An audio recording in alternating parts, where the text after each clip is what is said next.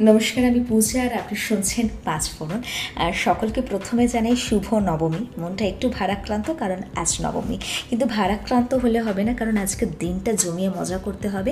আজকে নবমী বলে কথা, নবমী মানেই কিন্তু সন্ধ্যেবেলা একটা জম্পের সাজগোজ, তার সাথে দুপুরবেলা একটা দারুণ লাঞ্চ তো সেই জন্য আপনার জন্য এনেছি আজকে ব্যাক টু ব্যাক দুটো রেসিপি দই ভেটকি আর সফেদ মুর্গ চলুন আজকে একদম কথা বলব না, কারণ আমি জানি আপনাকে মণ্ডপে যেতে হবে, সন্ধ্যেবেলার সাজগোজের প্রিপারেশন করতে হবে। আবার এখন রান্নার দুপুরের লাঞ্চের একটা প্রিপারেশন করতে হবে। তাই আজকে একদম আপনার কাছে সময় নেই।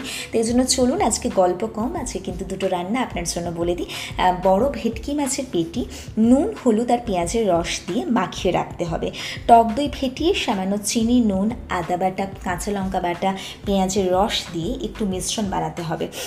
এছাড়া লাগবে তেজপাতা, গোটা গরম মশলা, থেঁতো, সাদা তেল, গোলাপের শুকনো পাপড়ি, প্যানে সাদা তেল গরম করে মাছগুলো হালকা করে ভেজে নিতে হবে। এবার ওই তেলে তেজপাতা থেঁতো গরম মশলা, ফোড়ন দিয়ে সামান্য চিনি আর পেঁয়াজ বাটা দিয়ে ভাজা ভাজা হলে দইয়ের মিশ্রণটা দিয়ে আঁচটা সিমে রেখে কষতে হবে। যখন তেল ছাড়তে শুরু করবে তখন সামান্য জল দিতে হবে। এবার ফুটে উঠলে মাছগুলো ছেড়ে ঢাকা দিয়ে সিমেই রাখতে হবে। একটু ফুটে গেলে নামিয়ে ওপর থেকে শুকনো গোলাপের পাপড়ি ছড়িয়ে পরিবেশন করুন দই ভেটকি। যারা মাছ খান না, তাদের জন্য আরেকটা রেসিপি আছে আর যাদের বাড়িতে আজকে দুটোই হবে মানে মাছ এবং মাংস, তাদের জন্যও কিন্তু দুটো রেসিপি আছে। আপনারা দুটোই বানাতে পারবেন।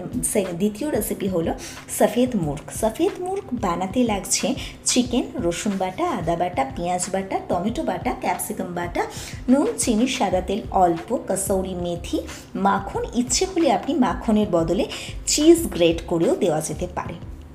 কসৌরি মেথি আর মাখন বাদ দিয়ে সব কিছু দিয়ে চিকেনটাকে ভালো করে মেখে চার ঘণ্টা ফ্রিজে রাখতে হবে। ম্যারিনেট করতে হবে চার ঘণ্টা ধরে। তারপর এবার একটা ননস্টিক প্যানে অল্প সাদা তেল বুলিয়ে বা ব্রাশ করে দিতে পারেন আপনি। ওই ম্যারিনেট করা চিকেনটাকে গ্যাসে দিয়ে সিম করে মানে ওটাকে সিমে রাখবেন। সিমে দিয়ে তারপর কষতে হবে।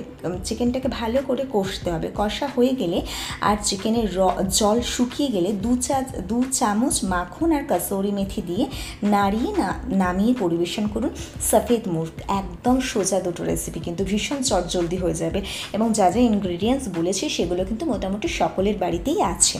এইভাবেই নবমীটাকে জমিয়ে তুলুন খাওয়া দাওয়া, পেট পুজো করে আর অবশ্যই মা দুর্গাকে মনের সব কথা জানিয়ে দিন।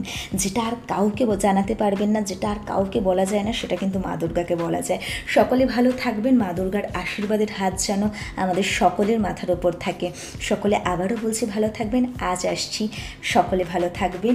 আর শুনতে ভুলবেন না পাঁচ ফোরন দুগ্গা দুগ্গা।